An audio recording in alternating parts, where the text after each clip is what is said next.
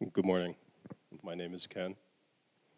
Today's reading comes from Acts, chapter 16, verses 19 through 31. Please follow along in your own Bibles, or simply listen as the scriptures are read.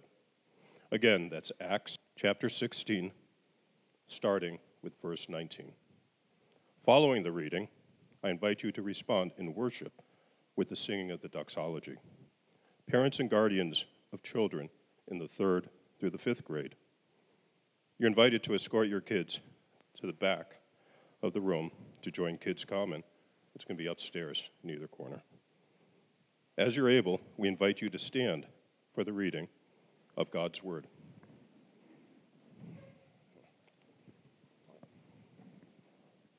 Hear the word of the Lord. when her owners realized that their hope of making money was gone, they seized Paul and Silas, and they dragged them into the marketplace to face the authorities. They brought them before the magistrates and said, These men are Jews and are throwing our city into an uproar by advocating customs unlawful for us Romans to either accept or practice. The crowd joined in the attack against Paul and Silas, and the magistrates ordered them to be, stri- to be stripped and beaten with rods. After they had been severely flogged, they were thrown into prison, and the jailer was commanded to guard them carefully. When he received these orders, he put them in the inner cell, and he fastened their feet in the stocks. About midnight, Paul and Silas, they were praying and singing hymns to God, and the other prisoners were listening to them. Suddenly, there was such a violent earthquake that the very foundations of the prison were shaken. At once, all the prison doors, they flew open, and everyone's chains, they came loose. The jailer woke up, and when he saw the prison doors open, he drew his sword. He was about to kill himself because he thought the prisoners had escaped. But Paul shouted, No, don't harm yourself. We are all here. The jailer, he called for lights.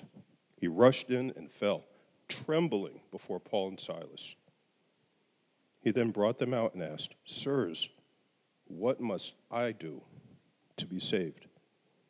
They replied, Believe in the Lord Jesus, and you will be saved, you and your household. This is the word of the Lord. At this time, parents and guardians of children, third through fifth grade, you are invited to escort your kids to Kids Commons. It's going to be at the back room.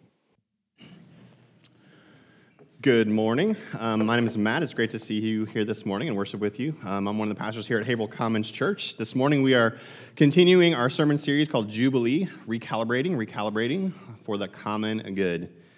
This week we're in Acts 16, as you just heard Ken read for us so wonderfully. Paul and Silas, followers of Jesus, were arrested. They're beaten. They're thrown into prison for breaking the law. And it's a story that highlights, I think, one of our core values here at Haverhill Commons. It is our commitment to solidarity. So, solidarity is our word of the day. So, solidarity. Everybody say with me solidarity. Good. What is solidarity? The, defini- the definition, the dictionary defines it as uh, unity or agreement of feeling or action. Unity of, and agreement of feeling or action, especially among individuals with common interests or common responsibilities. One of the reasons that our name here is Haverhill Commons Church is it's uh, arising out of this sentiment, this idea that we as a church are united by common interests, namely Jesus, and also united by common responsibilities, uh, loving others in Jesus' name. So solidarity here originates with Jesus. We say it this way uh, our definition here at our church is awakened by Christ's compassion so, awakened by Christ's compassion, this is the recalibration piece. This is the sensitivity, our awareness of how much Jesus loves us and then how much Jesus loves everybody. Awakened by that compassion, we share one another's burdens, meaning we carry hard things together. We carry our burdens, and then we put love into action. So, we do something to help. This is our definition of solidarity. Awakened by Christ's compassion, we share one another's burdens and we put love into action.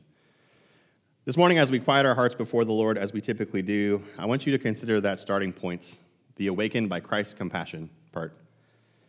When you've struggled, when your life has gotten heavy, how have you experienced Christ's care for you? How have you experienced Christ's compassion? Because right now, even, Christ's compassion is for you. So take a moment in this moment to consider the ways that Christ's compassion is for you in this moment. Let's take a moment.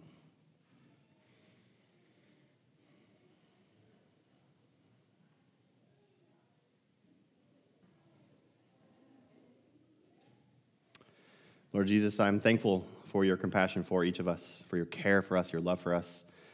In whatever ways, in the myriad of ways that people in this room are internally feeling and sensing and are aware of your compassion, I thank you for all of those vehicles your spirit, your church, friendship, your word.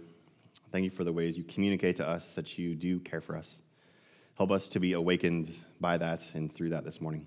It's in your name we pray. Amen.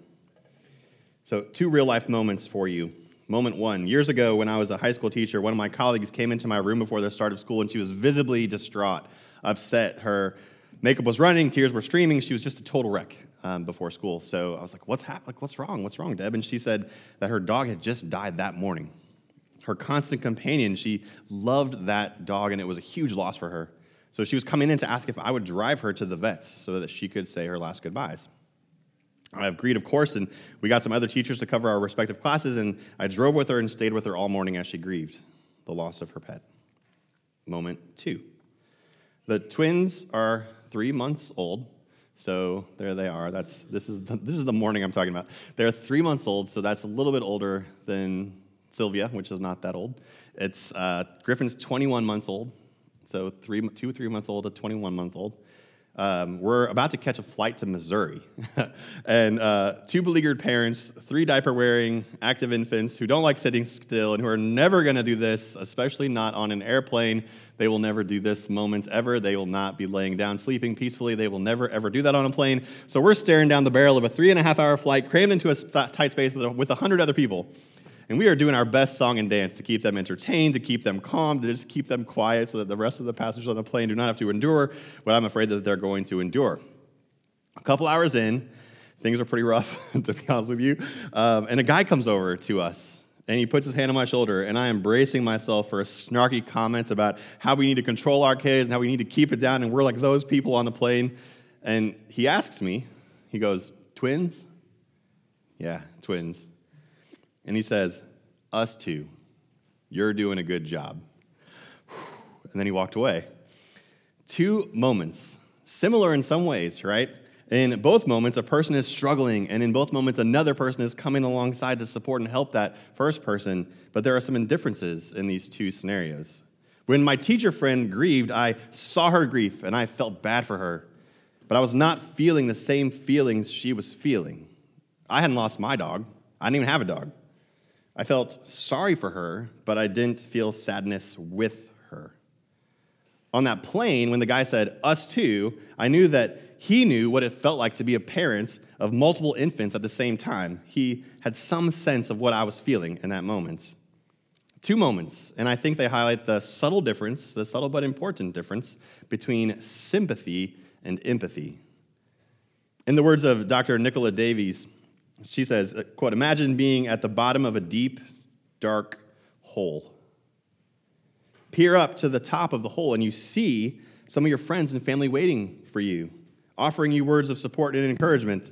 This is sympathy. They want to help you out of the pit you have yourself in. This can assist you, but not quite as much as a person who is standing beside you, a person who is in the hole with you and can see the world from your perspective. This is empathy. Sympathy, empathy. When my friend lost her dog, I had sympathy for her. I saw her suffering and I wanted to help. When I flew on that plane, that dude had empathy with me. He had been in the pit. His words, You're doing a good job, meant so much to me because he knew the darkness of that pit that I was in.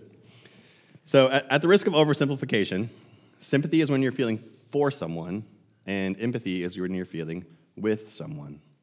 Sympathy is when you're feeling for someone, and empathy is when you're feeling with someone. Both good emotions, both positive and helpful emotions, but they're different. We're actually hardwired to have empathy, to feel with someone. When babies are very young, if they hear another baby crying, they will start to cry, even though they're not hurt.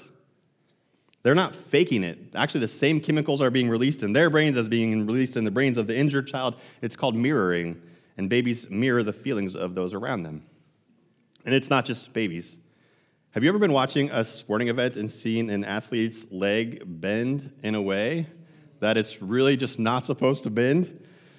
Man, uh, I found some images this week online. Be glad I'm not showing you any of those because they are, whoo, good grief. Um, it'll feel like your leg is broken just watching their leg be broken. And actually, looking at a photo of somebody smiling, just seeing the photograph of somebody smiling will cause the muscles in our own faces to involuntarily twitch ever so slightly in a smiling motion. We have the ability to feel what others are feeling. But empathy isn't a given. Okay, so in a recent article, American author Xochitl Gonzalez notes that we have lost so many of our basic human connections in life. So think about this you're really hungry. You want some tacos because tacos are going to hit this spot. You fire up an app, you order some carne asada, and you're just sitting there in the comfort of your living room. About 30 minutes later, no one rings the doorbell, no one knocks on your front door, but an app tells you that the tacos are waiting for you on the front porch. Beautiful. Amen? But consider this you're eating delicious tacos without interacting with the human being who grew the food, with the human being who cooked the food, or assembled the food, or delivered the food. The tacos are just there. Abracadabra. We can live most of our lives this way without actually seeing another person in real life. Why go to the office when you can Zoom from home? Why go to school when you can take classes online? Why get together with somebody in person when you can just text them whenever you want? Gonzalez notes that this lack of genuine connection has taken its toll on us. She argues that it's eroded our capacity to empathize with each other.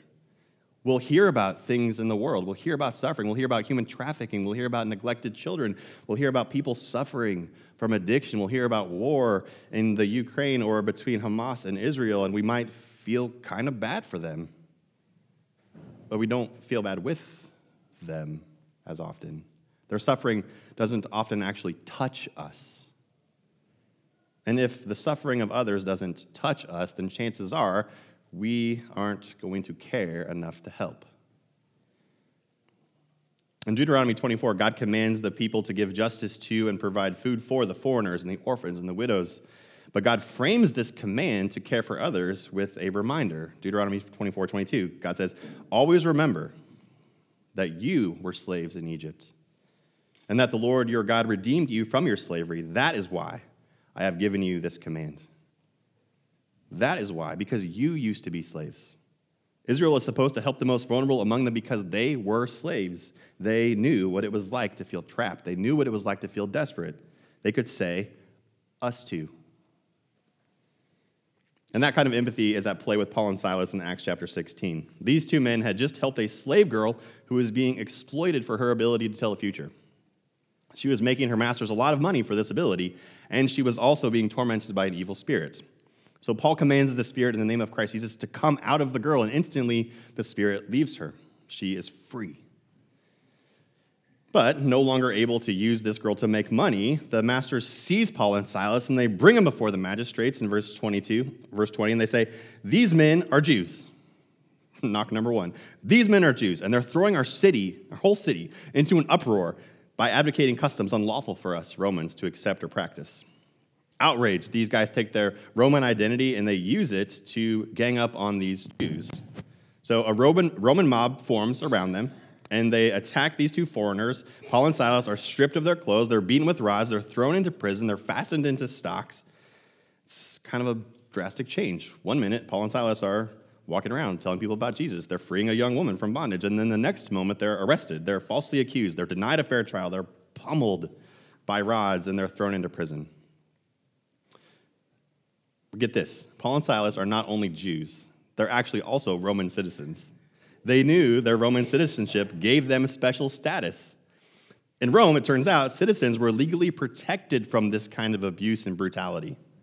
Everyone else was legally subjected to this kind of abuse and brutality. So in Rome, citizenship was an incredible form of privilege.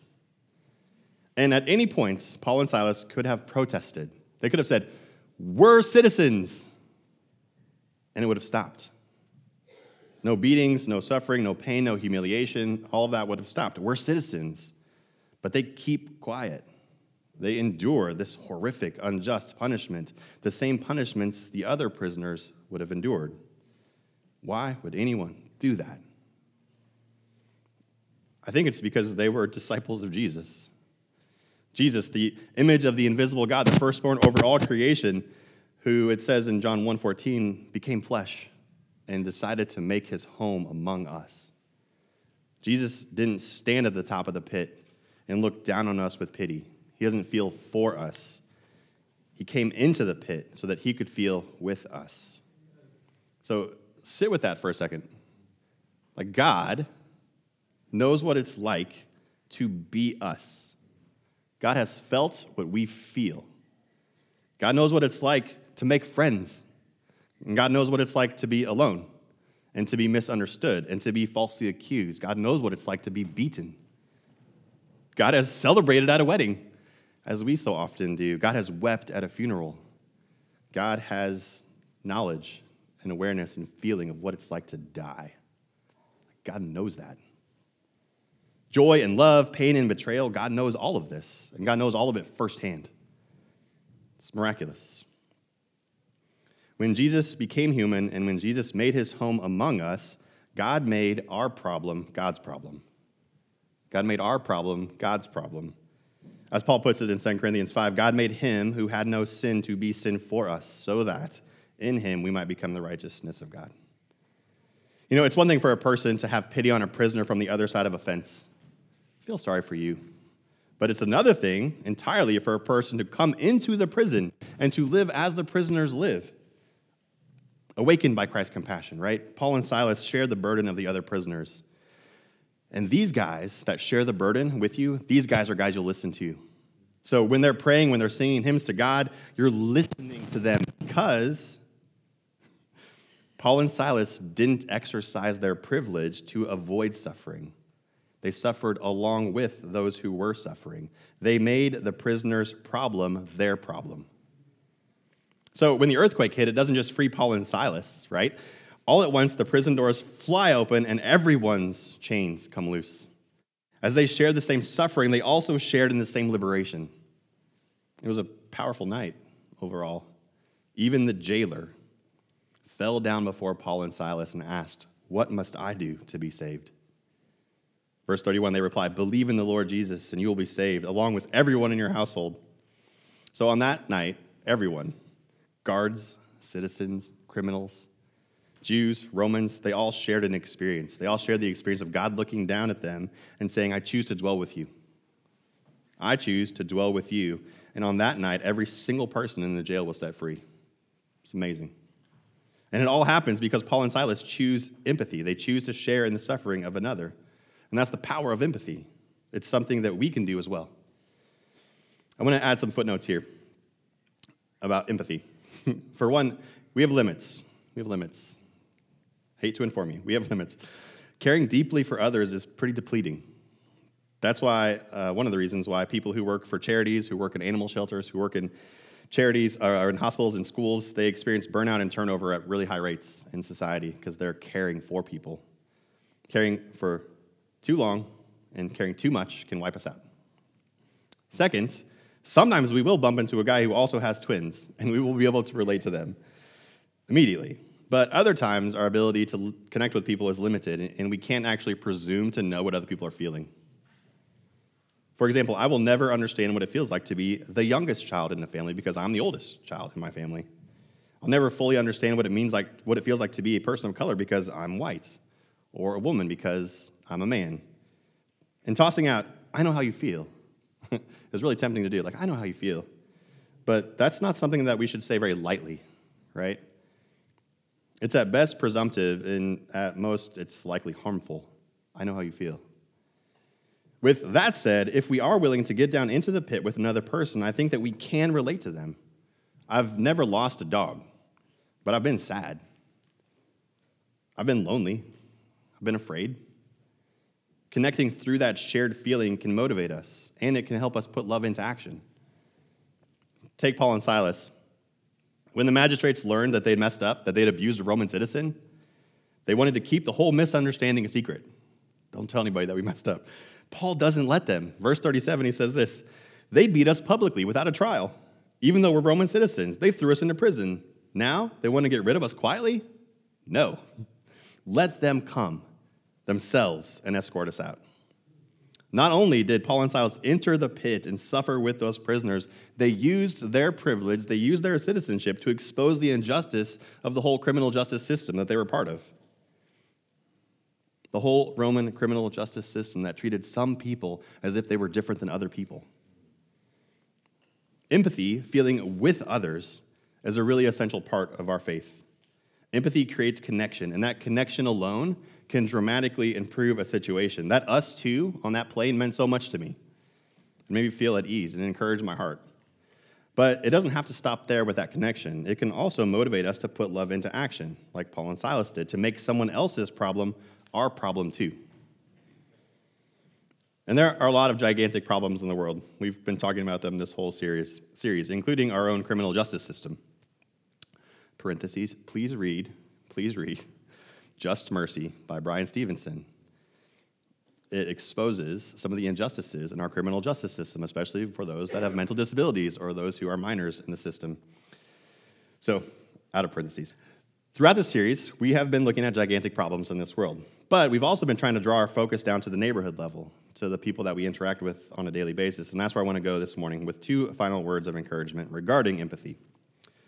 First, I encourage you to connect with someone this week to connect with a human being this week in a genuine way. And this doesn't have to be dramatic or enormous or huge. I'm talking about making a phone call instead of sending a text or writing a post.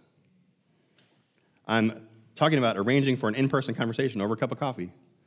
I'm talking about even making small talk with someone in line as you're waiting to pick up the food that you went to go get in person instead of having delivered to your front door. So, in some way this week, I challenge each of us to immerse ourselves in the life and experiences of another human being that's near us. Ask questions of this person, get a sense of what it's like to be them.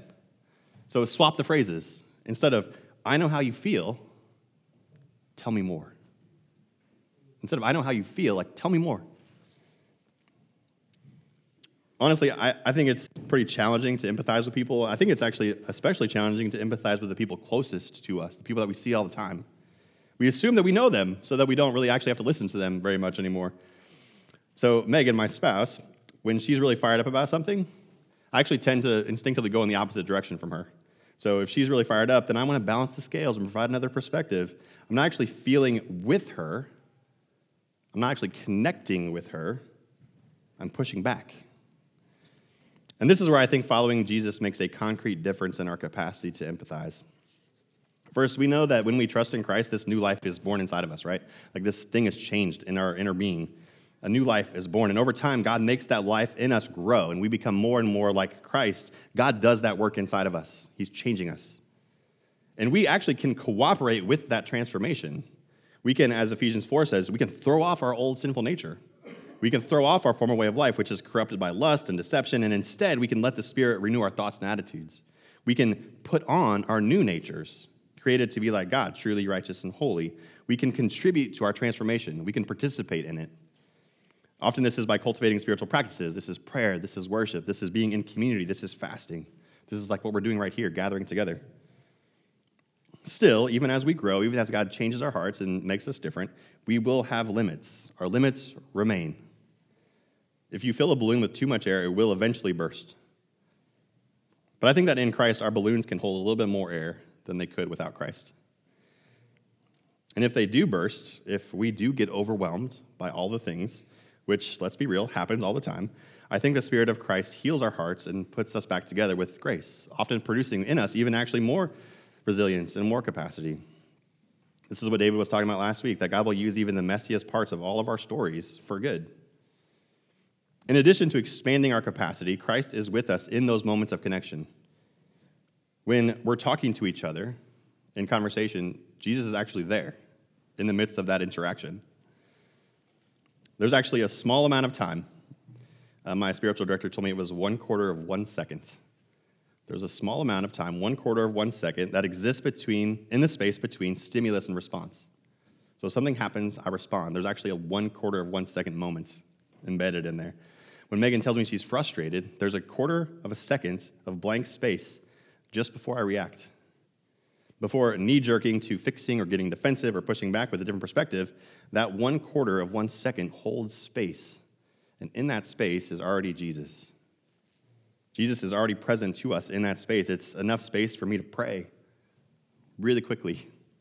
There's enough space for me to remember Jesus and to remember that Jesus crawled into this pit with me. Enough space for the Spirit to help me join Megan in whatever pit she's experiencing. So I could say something like, You're right. That is super annoying. I can't believe that happened. That is totally, totally messed up. Which is actually what she needs me to say in that moment. That might not be my only response, but in that moment, rather than denying or criticizing, I'm sitting in these feelings with her, agreeing with her as the feelings run their course. And after those feelings have been felt by both of us, after sitting in the pit together, there's actually a huge difference in the ways that we respond together to whatever thing we're facing. Quarter of one second. So, who can you connect with this week? Who can you connect with this week? Remember, at one point, your closest friends were strangers to you, and every stranger is a potential friend to you. And I'm trusting that even in this moment, the Holy Spirit is bringing a person to mind for you. Who is the Spirit bringing to mind for you? Who can you connect with this week? Awakened by Christ's compassion, you're not just standing at the top of a pit and looking down at someone. With God's help, we can make an effort to feel with them. And once you've done that, once you've put some love into action, you can actually make someone else's problem your problem. Takeaway number two Connect with somebody, takeaway one. Takeaway two, consider making someone else's problem actually your problem, too. You don't need to commit a crime and become a prisoner. don't even say that. But you can identify with the person facing a problem and decide to enter that situation to help address that problem. Bind their well being to your well being, make them one and the same. Maybe you know a kid who's struggling in school and you can be her tutor and you can celebrate her successes, and you can invest in her intellectual growth.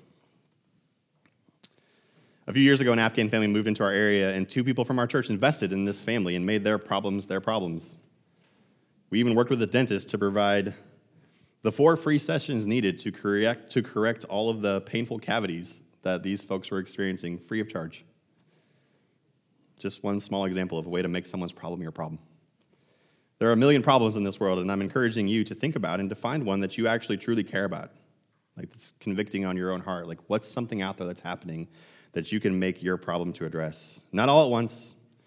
I'm talking about a long game. This is a long and slow and patient and wise process as we put love into action. And why do we do this? Like, why do we do this? Because we used to be slaves. Because we used to be trapped. Because we used to be desperate. And when we were in the deepest pit, even in the valley of the shadow of death, the Lord was right there with us. And the Lord offered us the assurance that He was with us. So, in that assurance, awakened by Christ's compassion, we share one, another, one another's burdens and we put love into action in solidarity with those around us. Amen? Amen. Let's pray. Lord, we are so thankful for you and your presence with us. Not only did you come into this world as a human being and experience everything that we experience and take all of that to the cross with you to restore and to redeem and to heal. But you promise that you are actually still with us. You say that you will never leave us. You tell us that you will never leave us. You have not left us. You are with us. And it's in that promise and that assurance and that comfort, Lord, that we come to you this morning, longing to see the way that you see, longing to have the same kind of compassion, the same kind of solidarity, the same kind of spirit that you have. It's by your grace, Lord, not by our efforts. We cannot do this alone. We need you to do it for us, with us, in us. In cooperation with you, Lord, we ask for your grace to make someone else's problem ours and to uh, connect with someone else this week, even as you connect with us today. It's in your name we pray. Amen.